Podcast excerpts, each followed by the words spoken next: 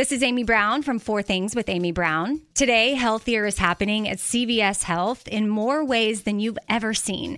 It's wellness destinations for seniors, including select locations with Oak Street Health and CVS Pharmacy. It's doctors, nurses, pharmacists, and everyone in between offering quality care and support virtually in person and on the phone. It's in home evaluations through Signify Health and meeting mental health needs through Aetna. And those are just a few of the ways that healthier is happening. To see more, visit cvshealth.com slash healthier happens together. CVS Pharmacy, Oak Street Health, CVS Specialty, Signify Health, and Aetna are part of CVS Health. Eligibility and services vary by location and individual.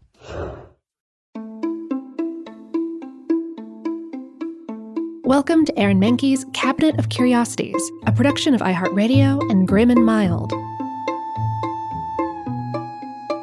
Our world is full of the unexplainable. And if history is an open book, all of these amazing tales are right there on display, just waiting for us to explore. Welcome to the Cabinet of Curiosities.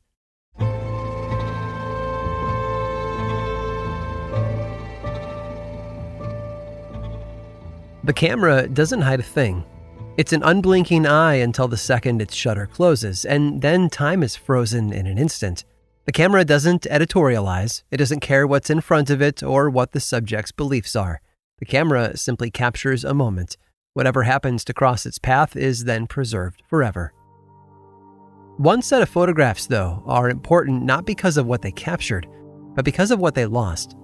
The incident occurred in October of 1937 on the island of Ceylon, what is known today as Sri Lanka. That's when four men had made their way through the jungle to the Kataragama temple.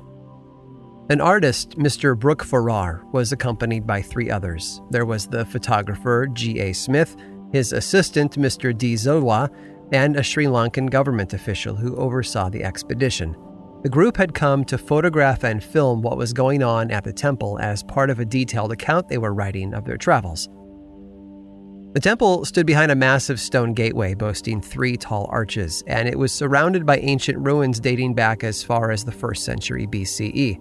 However, while it may have been the architecture that originally brought the men there that day, it was something else that shifted their focus. As they stepped inside, Brook Farrar spotted a woman participating in a solitary yet animated prayer. He described her movements as complete religious ecstasy. Music filled the room, and as it played, the woman used her whole body to express herself. Brook Farrar moved out of the way to a staircase nearby and set up his camera. He filmed her as she danced throughout the temple. Smith and the government official wandered off to photograph the rest of the area, but D. Zilwa stayed behind with Brook Farrar to capture pictures of the woman as she danced. After taking almost a dozen photographs and shooting several feet of film, the woman disappeared. Because De Zilwa knew how to speak the language, Brook Farrar told him to ask around about the woman's identity. Who was she? Where had she gone? It was as if she had evaporated into thin air. But nobody would answer. They kept silent, refusing to speak about her at all. Whenever Brook Farrar or De Zilwa got close to someone, they would run away. But one man finally spoke up in private, telling them that the dancer was known as the Death Woman. She only came to the temple once a year, and anyone who looked at her was cursed. Brook Farrar and his team weren't too worried about the hex brought on by their fascination, but the group of worshippers had them spooked. They watched the men with fear and anger boiling in their eyes forcing the explorers to leave the temple before things escalated. Almost immediately after their return home, a party was thrown in their honor. Brook Farrar, Smith, and the others talked about their travels with the other guests, especially about the woman they saw dancing at the temple. Upon mention of the photographs they took, it was suggested that the men develop everything right away to share with the other partygoers. So they obliged, assembling a makeshift darkroom in a coat closet but as they developed each of the photographs, they noticed something peculiar. The temple was there, as was the group of worshippers, but something was missing. Well, someone. The woman who had danced with such unbridled joy was not present in a single photograph, nor on any of the film they had shot. Brook Farrar and Smith checked the equipment again, but everything appeared to be working properly. Had the young man they'd spoken to been hiding the truth about the woman, Perhaps it wasn't that she came from another village to visit the temple once a year. Maybe she appeared out of nowhere to dance and pray, before vanishing once more. Whatever her true story was, the team vowed to go back the same time the following year to try and catch her on camera again. It's unclear if they ever made it, though, let alone succeeded. Some moments in time are impossible to capture, even if they are a little curious.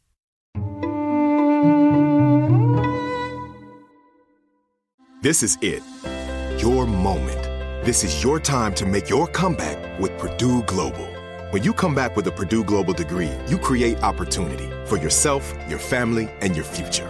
It's a degree you can be proud of, a degree that employers will trust and respect. Purdue Global offers working adults like you over 175 flexible degree programs to meet your specific career goals. These include associate, bachelor's, master's, and doctoral degrees and certificates. Purdue Global degree programs range from nursing to business to communication and more. Whatever your interest, we have the degree that will move you forward. You have the knowledge, you have the experience. Now it's time to get credit for the work you've done and earn the recognition you deserve with Purdue Global, Purdue's online university for working adults. You know you're worth it. We do too. So don't wait another second to get the degree that will take your career to the next level. Start your comeback today at purdueglobal.edu. Okay. I love Walker Hayes. He's amazing. He's so fun, such a great entertainer. And that's why I'm so excited that JCPenney and country music singer songwriter Walker Hayes are partnering together on a new limited time men's collection for the everyday guy.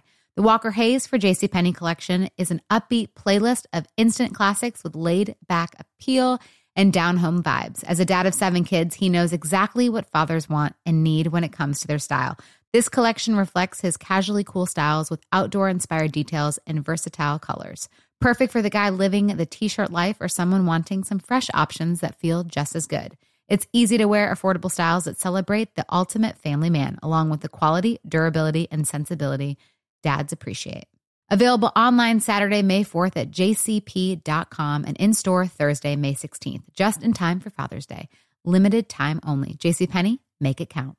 Since every minute counts when you're a new parent, who wants to waste time washing bottles? Transform this daily chore with the Baby Brezza Bottle Washer Pro, the first machine that automatically washes, sterilizes, and dries bottles, pump parts, and sippy cups at the push of a button. Its 20 spray jets clean everything 100%. Plus, it sterilizes with steam, then dries with germ free air. Don't waste time on tedious hand washing. Let the Baby Brezza Bottle Washer Pro do it for you. Shop now at babybrezza.com.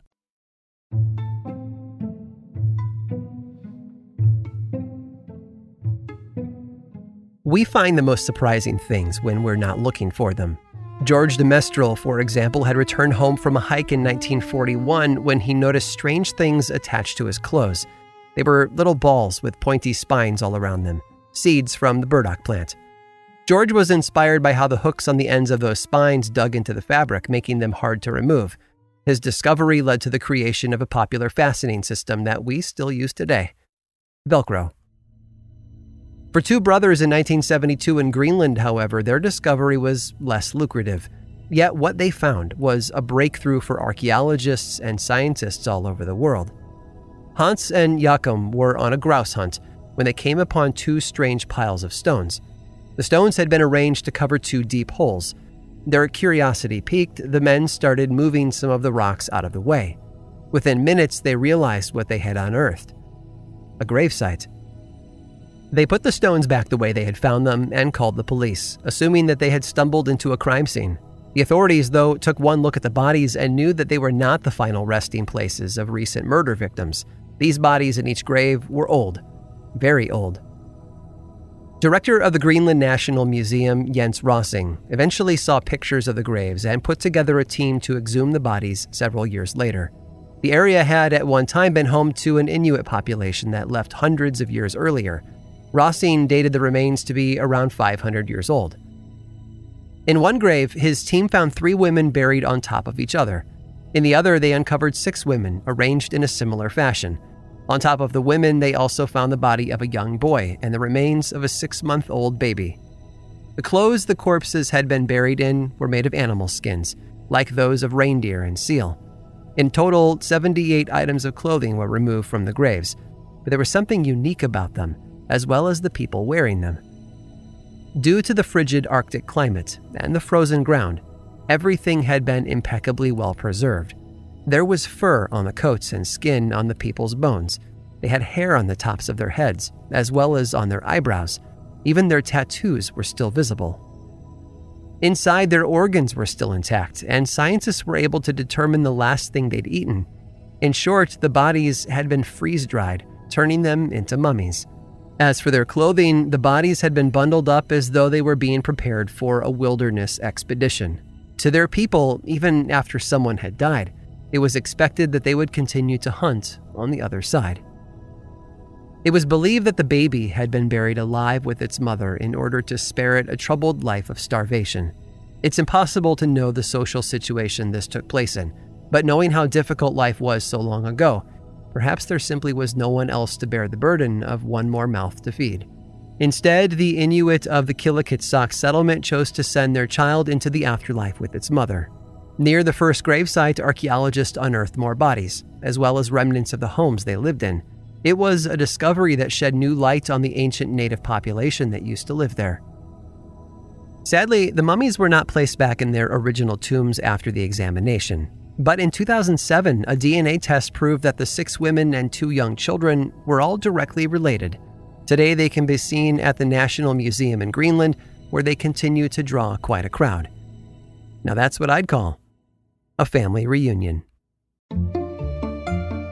I hope you've enjoyed today's guided tour of the Cabinet of Curiosities. Subscribe for free on Apple Podcasts or learn more about the show by visiting curiositiespodcast.com. This show was created by me, Aaron Mahnke, in partnership with How Stuff Works. I make another award winning show called Lore, which is a podcast, book series, and television show. And you can learn all about it over at theworldoflore.com. And until next time, stay curious.